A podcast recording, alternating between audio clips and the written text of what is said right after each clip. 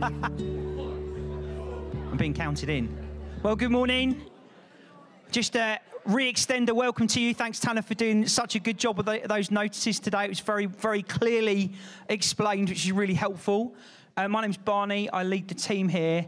Um, I just, just, I just want to add a couple of bits to, to the notices. So, just uh, first, firstly, after church, the second meeting today, so at twelve fifteen, um, we're doing a welcome lunch. So, if you're a new uh, visitor to the church, or you've been at the church a little while but like to get to know us a bit more, please feel free to come back at 12.15 today. We're doing a light lunch of soup and other bits and bobs. So if you are new to the church and you want a spot of food today but also you want to catch up with us please feel free to stick around or come back uh, at 12.15 later on for that.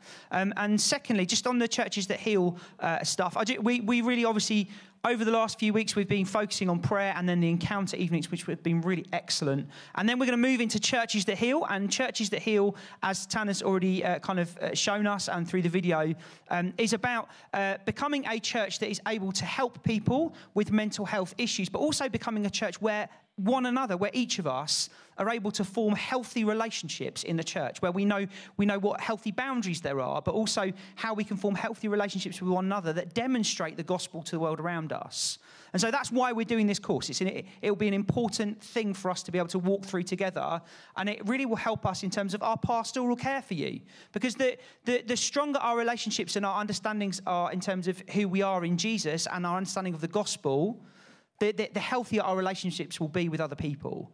And so we want to focus on that together as a church family. And so, can I please encourage you to join us for that? So, um, as, as was said, it, you can come to be in the building or you can join on Zoom. So, we'll be giving you even more information about that next Sunday in light of the fact that the first one will be taking place on Tuesday, uh, Tuesday week. So, not this Tuesday, but the following Tuesday after that. Um, so that's that's all, all, of that stuff. But if I can just uh, talk a, a, little bit before we get into anything else, we need to talk the Apostles' Creed through together, don't we? So I'm going to invite you to stand up with me. And we are doing a series on the Apostles' Creed if you're new to the church today. And I'm preaching on it today. Um, and one of the things we've been doing every week is we've been saying it out together and declaring it as a way of memorizing it, but also proclaiming it together. So it will come up on the screen in a minute, I hope. Um, and then we'll go through it. Right, you ready? Okay, one, two, three. I believe in God the Father Almighty, creator of heaven and earth. I believe in Jesus Christ, his only Son, our Lord, who was conceived by the Holy Spirit, born of the Virgin Mary, suffered under Pontius Pilate, was crucified, died, and was buried. He descended to the dead. On the third day, he rose again. He ascended into heaven. He is seated at the right hand of the Father, and he will come again to judge the living and the dead.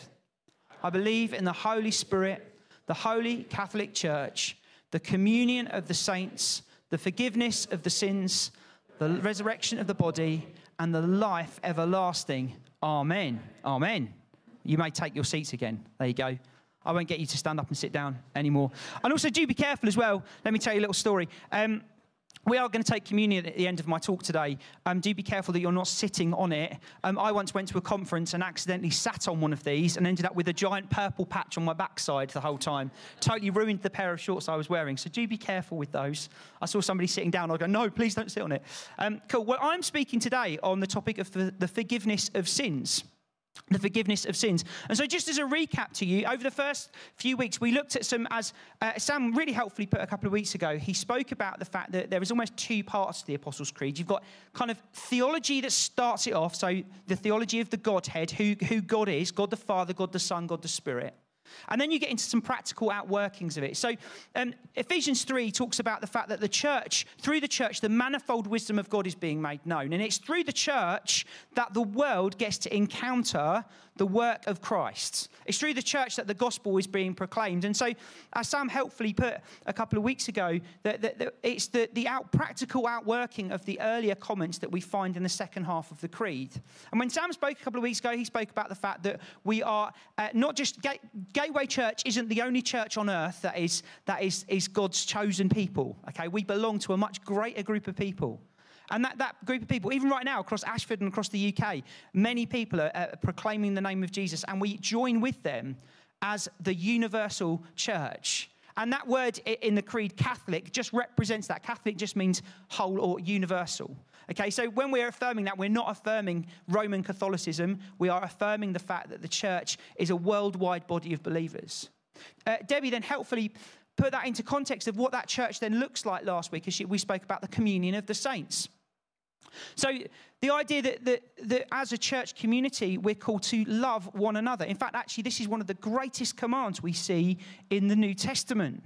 Jesus says that the, the, two, the two greatest commands are love the Lord your God with all your heart, mind, soul, and strength. He quotes something from Deuteronomy called the Shema. And then he says, and then love your neighbor as yourself. And John uh, quotes it again and again and again throughout John's writings love one another.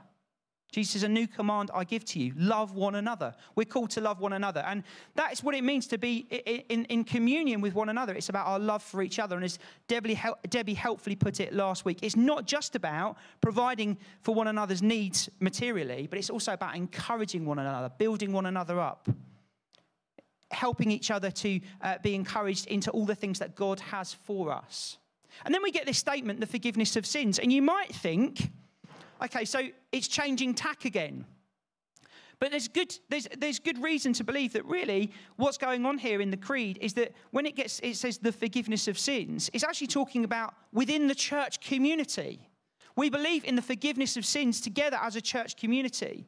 You see, what we need to understand, and this is what I'm going to speak about today, is that if we really understand our forgiveness in Christ, we can forgive one another. We'll be able to walk in forgiveness and openness with one another. And that should be most exemplified within the church. You see, we should be speaking something back to the world around us about what the gospel looks like. Forgiven people know what it is to forgive others. And that's a really important point that I would like you to remember from today. If you know what it is to walk in forgiveness, you'll know how to forgive other people. I think often when we look at things, uh, we look at it from our cultural mindset. And so when we look at the, the, the, kind of the, the gospel, we look at it all as being individualistic. It's all about me and my sin being set free uh, from my sin before God. And that is all very true. But also there's a corporate thing in it as well. The forgiveness of sins isn't just something for us as individuals, but it's for us as a church uh, family. But if we were to uh, speak about forgiveness and sins for a minute, they are becoming more and more alien to us in terms of the culture that we live in. So, just this week, uh, fascinating news stories from the week. So, Coleen Rooney and uh, Rebekah Vardy. I don't know whether you've looked at that at all. I support Leicester City.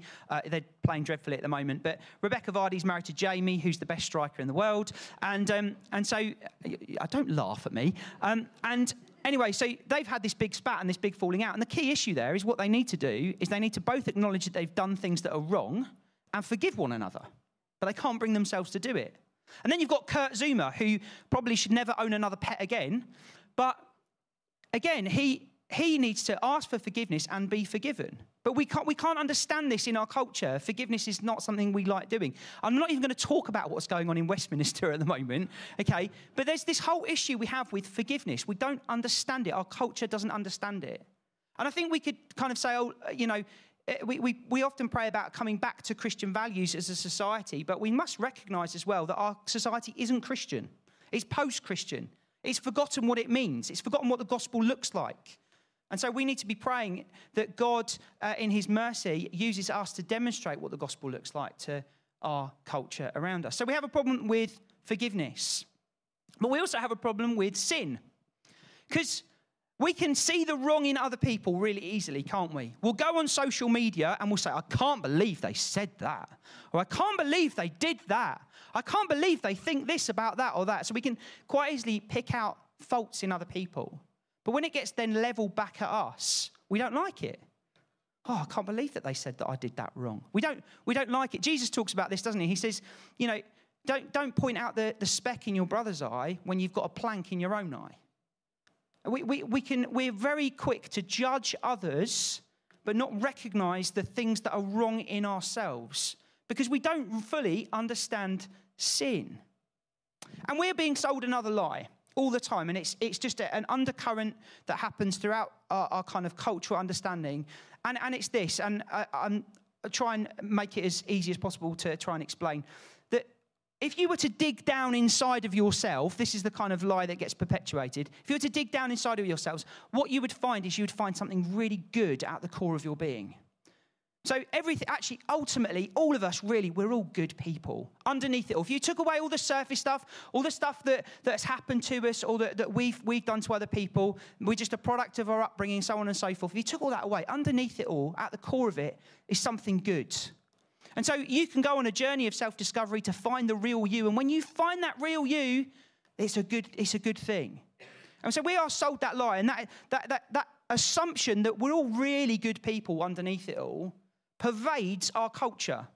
But it's not what the Bible teaches at all about who we are. In fact, actually, the Bible teaches something very different. It teaches that we are under the weight of sin. And it teaches that if you were to dig down into each of us and get to the very core of our being, what you don't find is something good, what you find is something inherently broken in us. We are all broken says the Bible, teaches the Bible. Jesus, um, I, I, I, spoke about this on Father's Day when he, he's speaking about prayer. He talks about um, uh, evil people uh, giving good gifts to their children. he talks about the Holy Spirit. But he says, he just, it's this throwaway comment, though you who are evil. Jesus himself identified the issue that underneath it all, actually, we're broken and we do bad things. It's not just we do bad things, we can't help but do bad things because underneath it all, we are inherently broken. Galatians 3:22. So we're going to go into a, a series on Galatians in a couple of weeks' time. And Galatians 3:22 talks about the idea that the whole world is the prisoner of sin. We are all under the prison of this kind of uh, destruction within us, this brokenness in us. Now, if you're not a Christian here today, you might say, What kind of a God would allow a world to live like this, to be like this? What kind of a God, what kind of a loving God, Christians say that God is love, what kind of a loving God would ever create a world like that, where people are broken and they can't help but do bad things? And the Christian argument is well, God didn't create the world like that. That if we were to remind ourselves of that story in Genesis, and I know I talk about it a lot, but what we have to understand is the whole Bible flows out of that moment in time. So we need to keep reminding ourselves of what happened. That in the garden, God created, He created somewhere that was perfect. And there's something about this garden that is significant that we don't often think about. That the spiritual realm of heaven interacted seamlessly with the physical realm of earth. And God walked with Adam and Eve in the garden. And when He made Adam and Eve, our first human parents, when He made them, He saw that they were good. He saw that they were good. They were made inherently good. They were made inherently good. Yet what happened was is that they wanted to be like God. Because it's not just that they ate from the fruit of any old tree in the Garden of Eden. They ate from a tree that, first of all, God had told them not to eat from. They did something that went against God's way for them. God said, please just don't eat from the fruit of that tree. Anything else you want, take your pick, but just don't have anything from that tree. But there's something else significant about that tree because it's not any old tree, it's the tree of the knowledge of good and evil. Adam and Eve wanted to be like God, to have the same knowledge as God. They wanted to set themselves up to be like God, having a knowledge of good and evil. Now, God is a good God. And being a good God means that he needs to be a just God. We all want justice when we see somebody do something wrong. And God is a God of justice, and he makes good decisions. And so when Adam and Eve sin, there's a punishment for their sin and a consequence for it. And it comes in two parts. First of all, the whole earth shifts as a result of their sin. Something comes into the world that wasn't there before. Death enters the world. Paul writes in Romans 5 that, that through one man's sin, through Adam and Eve's sin, death enters the world everything fundamentally shifts. The, the soil becomes harder to, to work, the land becomes more difficult. But there's something else that happens as well as a consequence of what they do and their rebellion against God. They're told that they have to leave the garden. And separation from God enters into the world. What is spiritual and physical, these two uh, uh, uh, almost realms that are united together, get separated from one another. They're separated from God's presence. They can't have interaction with Him. And as Paul says in Romans 7, what are we going to do about this? He writes. Who can save us from this body of sin? What, what can we do? Because now we're trapped in the situation, the situation that Adam and Eve found themselves in, that we can't help but do things that we don't want to do. We're inherently caught in sin. We can't help but do things that we uh, know aren't right. We just end up getting drawn back to it again and again and again, like a moth to a flame. We can't help but go back to it. It's become our default position. And what we find is, is that God, in his great mercy, in his great love, makes a way for all of this to be made right. And we've been singing about it all morning already. God himself comes and steps into the situation in the person of Christ, fully man, fully, fully from the line of Adam, but yet fully God, able to live sinlessly, able to live without uh, ever making a wrong step, a misstep. Jesus says of himself that, that, that he's obedient, fully obedient to the will of the Father. So that as he goes to the cross, he's able to achieve something for you and I. And that what he's doing on the cross isn't just dying a death. He's not just a, a good man put to death at the hands of evil people. And Peter, I'm going to speak about this a little bit more uh, in a bit as well, but in Acts 2, Peter stands up before the, the, the, the people in Jerusalem and he, he talks about Jesus being the one that they have crucified. But he also says it's the plan and foreknowledge of the Father to do it. It was God's will. You see, there's something more going on at the cross than just a good man dying at the hands of evil men. And what is going on at the cross is, is, is God is making a way for you and I to have our sins forgiven and our sins paid for. As I said earlier on, death is the, death is the punishment for sin. Jesus Christ himself takes our punishment upon himself. He also takes our separation from God upon himself on the cross. He takes the, the two consequences of Adam and Eve's rebellion against God and he takes them onto himself as a substitute. Now, my children, at the moment, when we're reading the Bible in the evenings, we've been looking at the crucifixion story. And the, the other day, Edie said to me, uh, Dad, why did Jesus have to die? I was like, Great, this is a great moment. Let me preach to you. Um, I said, That's a really good question, Edie. I'm so pleased you've asked that. Why did Jesus have to die, Dad? And I said, well, okay, well, you, what, what happens when you do something wrong? And she said, well, you make me go and sit on the naughty step. It's good to discipline your children. It's a scriptural thing, by the way. You need to discipline your children, it's important. I definitely need to discipline my children. It's important that we do that. But anyway, so she understands what discipline is, she understands what wrongdoing is, and she understands punishment through the discipline we give her. I said, what would happen at the moment if, if Edie, if, if you've done something wrong and I tell you to sit on the naughty step, mum comes into the room and she says, it's all right, I'll go and sit on the naughty step for Edie instead so that she can carry on. She can go outside and be free and just go and play. I said, that's what Jesus does for you on the cross. He takes the position that you should have himself. He goes and takes your punishment so that you might be free from it. This is what Jesus achieves for us. He, he, he substitutes himself in our place, taking the death that we deserve on himself, that we might be freed from it. Does that therefore then mean, just swiftly moving on, does that therefore then mean that we could just carry on sinning as a result of it? If Jesus has died on the cross and taken my sin and taken my shame, well, surely that means that, well, I could, if I'm a Christian, it's all been paid for. We've sung it a few times this morning. I could carry on. Because I could imagine Edie's face when I told her about, about Claire going to sit on the step. Oh, great, I'll just carry on as I was before. She's going to go and take my punishment for me. Happy days. That isn't, that isn't the point at all. The point is, if you understand what Jesus has done, you're free to live differently. You're not free to, you, you don't go and trap yourself into the things that you're freed from. is how the, how the New Testament would speak about it. You walk away from them. But I think too often what we can end up doing is we can end up walking back and trapping ourselves into the things that we have been freed from. However, it is clear in the New Testament that if you are a Christian, you still sin. I just want to just get make that really clear because sometimes people can read silly theology that might teach something different. If you are a Christian, you can still sin. You're not free, eh, you're not free from the idea that because, you, because you're a Christian, everything you do isn't sin anymore. That would be bonkers. We, are, we still sin sometimes. We still make mistakes. Why is that? Why is it? Well, look, as I said to you earlier on, Adam and Eve in the garden knew what it was to walk in the spiritual and physical reality of God's presence eternally with them all the time. But then they experienced the separation between the physical and the spiritual. We still walk within that in some regard. Yes, we have been made new. It says that if you've come to Christ and received Christ's sacrifice as your sacrifice for sins, that something new is formed in you. Paul writes in 2 Corinthians that you are a new creation. The old, the old goes and the new comes.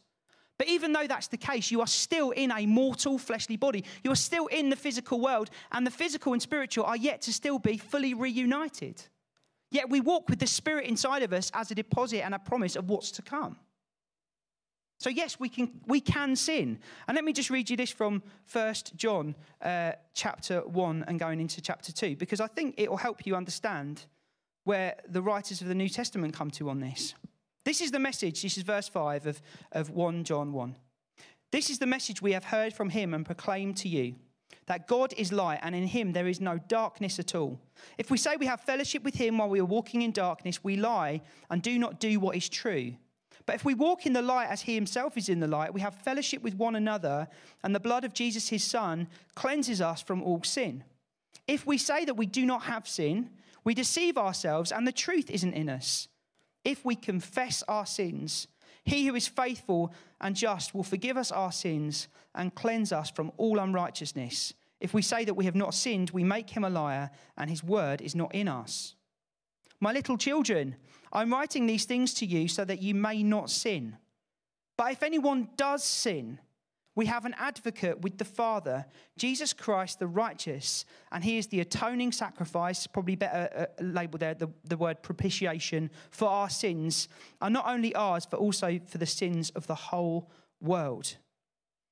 John's expectation isn't that you're never going to sin again. John's expectation is, is that you walk towards righteousness, pursue holiness, but know that when you make mistakes and sin, that you are to confess your sin, knowing that Jesus is faithful and just, and he will forgive your sin. That's the, the pattern that we get set in the New Testament. We set this pattern for how we should walk and behave in our faith. Now, some of the sin we do doesn't affect other people. A lot of the sin we do does. And so there are some sins that we do that don't affect others. There are some sins that we do that do. And sometimes we'll sin against other people, even in the church community. This is, it happens. It just happens in life. Sometimes maybe you might gossip about somebody, you might lie about something. And in those moments, my encouragement to you is to do one th- is, is to do a couple of things. If you've been sinned against by somebody else and you know and you're offended, don't start talking about them behind their back. Do what Jesus says in Matthew 18 and go to them and say, You have sinned against me. You've said this about me, it's just not true. And have a conversation with them. And then what you point them to is Colossians 3, verse 12. Forgive one another just as Christ Jesus forgave you. So we encourage forgiveness between one another. We seek forgiveness and we, we, we, are, are, we need to be open with one another and say, hey, do you know what? What you said upset me. It offended me. That's a lie that you sold about me. We need to be honest and open with one another. If we want to be the people of God, we need to demonstrate what forgiveness looks like. And so sometimes those kinds of sins, and they happen all the time throughout life, because we make mistakes. We're still in the body of our, uh, the body of our flesh, and we make mistakes. Even though, our, our, even though we have been redeemed spiritually, we still make mistakes. And so there's one, there's one thing, but then there are other things as well, I would say, that are, are much bigger things, and it's where we've been sinned against. And I wouldn't want to trivialize this matter at all. Because I know that there are some people, when we start talking about forgiveness, have experienced things at the hands of other people that I can't even bear to start thinking about. Uh, you might have experienced abuse, emotional, spiritual, sexual. You might have experienced discrimination again and again and again. And so when we talk about, oh, you just need to forgive them, that can sound very terse and not helpful at all. Because I think when we've hit something like that in our lives, there's a, a much deeper thing that we need to start walking through, and, and, it's, and it's difficult. And what happens when we get sinned against in that way and it, and it causes us pain and hurt? The danger is, is that we can just live in unforgiveness and we don't even want to deal with it because of the hurt it's caused us. And what we do is we hold on to it and it becomes almost like a bit of a safety sort of jacket for us that, that, that because um, we don't want to deal with it because it hurts too much to even think about what happened to us. But at the same time, sometimes we can hold on to stuff because we want, we, it's almost like a perverse form of justice. We feel like, well, if we don't forgive them, I'm getting justice for this. Per- I'm getting justice against what this, how this person's behaved towards me. If I don't forgive them, well, at least I'm getting some form of kind of, they're not, they know that I don't forgive them for it. And I think the danger is that is that you can become bitter and resentful, cynical, and it can end up just building upon hurt, upon hurt, upon hurt, upon hurt. And if that's you, I, I don't understand fully how, how much pain that you've probably walked through, but I do know somebody who has, and that's Jesus. And Jesus, it, it, we, we see as he goes to the cross, we see if you go, go to Luke, Luke 23, and Jesus is uh, uh, before the people with Pilate, and Pilate is doing his best to try and release Jesus. But the people keep shouting, don't they? Crucify him, crucify him, crucify him. Jesus un- knows what it is to be dealt with unjustly. He knows what it is to experience abuse. You read the crucifixion story and see what happens to Jesus. He knows what it is, he understands it fully. As Hebrews says, we've got a high priest who can understand us. He understands what you've walked through better than I or anyone else ever could do. He gets it. And I'd want you to point you to him because he understands. But also, I'd want to point you to him for another reason as well.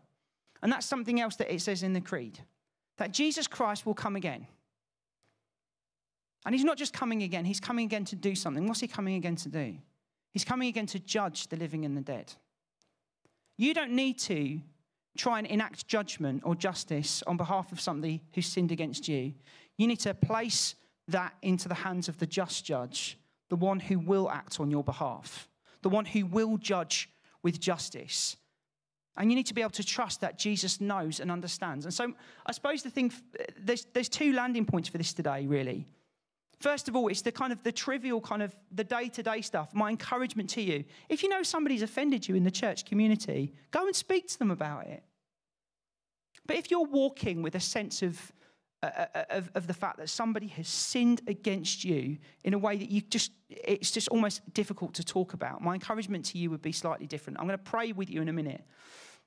My encouragement to you, firstly, was to keep bringing it to Jesus. But secondly, is to talk to us about it so that we can help you.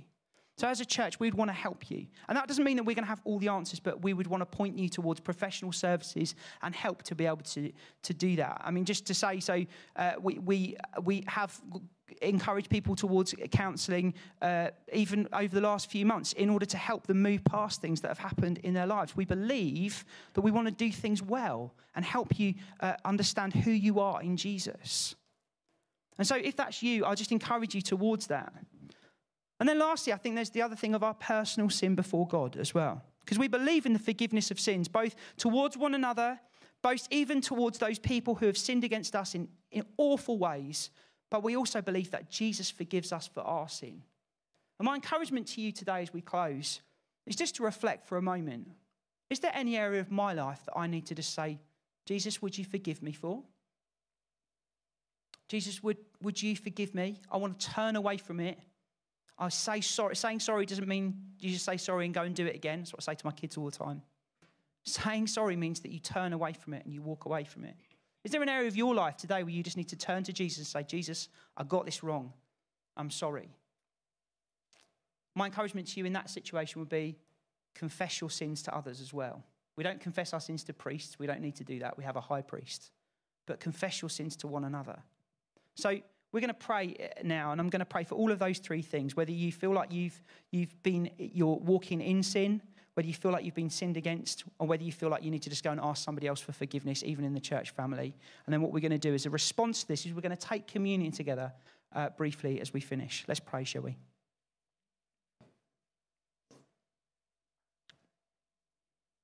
Jesus, we thank you that. Um, our position has fundamentally changed. If we're in Christ, we thank you that we have become new creations. The old has gone and the new has come. We thank you that, Lord God, that we don't, um, uh, we don't no longer uh, know a brokenness spiritually, but we know a wholeness because of what you've done for us. But equally, Lord Jesus, we're aware that we, we know that we live in these bodies. We know that we make mistakes. We know that we're waiting for that day when Jesus, you'll return and bring all things together. Lord Jesus, we just come before you now and we confess our sin to you right now. Jesus, we are sorry for the things that we do that we know took you to the cross. Jesus, we are sorry for the things that we do that held you there, as we sung earlier. And Jesus, we thank you that you forgive us. We thank you that you say, as far as the east is from the west, that you'll remember our sins no more. Thank you, Jesus. Jesus, I pray for anyone here today who feels that somebody in the church might have sinned against them. I pray that you give them the boldness, the courage, and the grace to be able to go to that other person to be able to talk about it. Would I pray for anybody here today who feels that they've wronged somebody else in our church family. Lord, that you'd give them the boldness and the courage to go and say sorry. We want to demonstrate what we know to be true, that we can walk in forgiveness. And Lord, we pray for anyone here today, as I just spoke briefly on at the end, who might be walking through incredibly difficult hurt and pain as a result of somebody else's sin towards them. Jesus, we thank you that you know their pain. Jesus, we thank you that you experience their pain and their hurt and their rejection. Jesus, we thank you that you suffered the way that they've suffered and that you know. Jesus, I pray that they would know you with them. Thank you that you're the King of comfort the Prince of Peace. Jesus, they might know your peace with them, but also that they might know a sure and steadfast hope. That Jesus, you're coming again to judge the living and the dead. Lord, that whilst they might not seek justice in this life, Lord, I thank you that they can know forgiveness. That they can know forgiveness for themselves, but also they can know to be able to walk in forgiveness for those that have, have, have, have done harm to them. And so, Lord, we pray for them that you'd help them on that journey towards forgiveness this morning.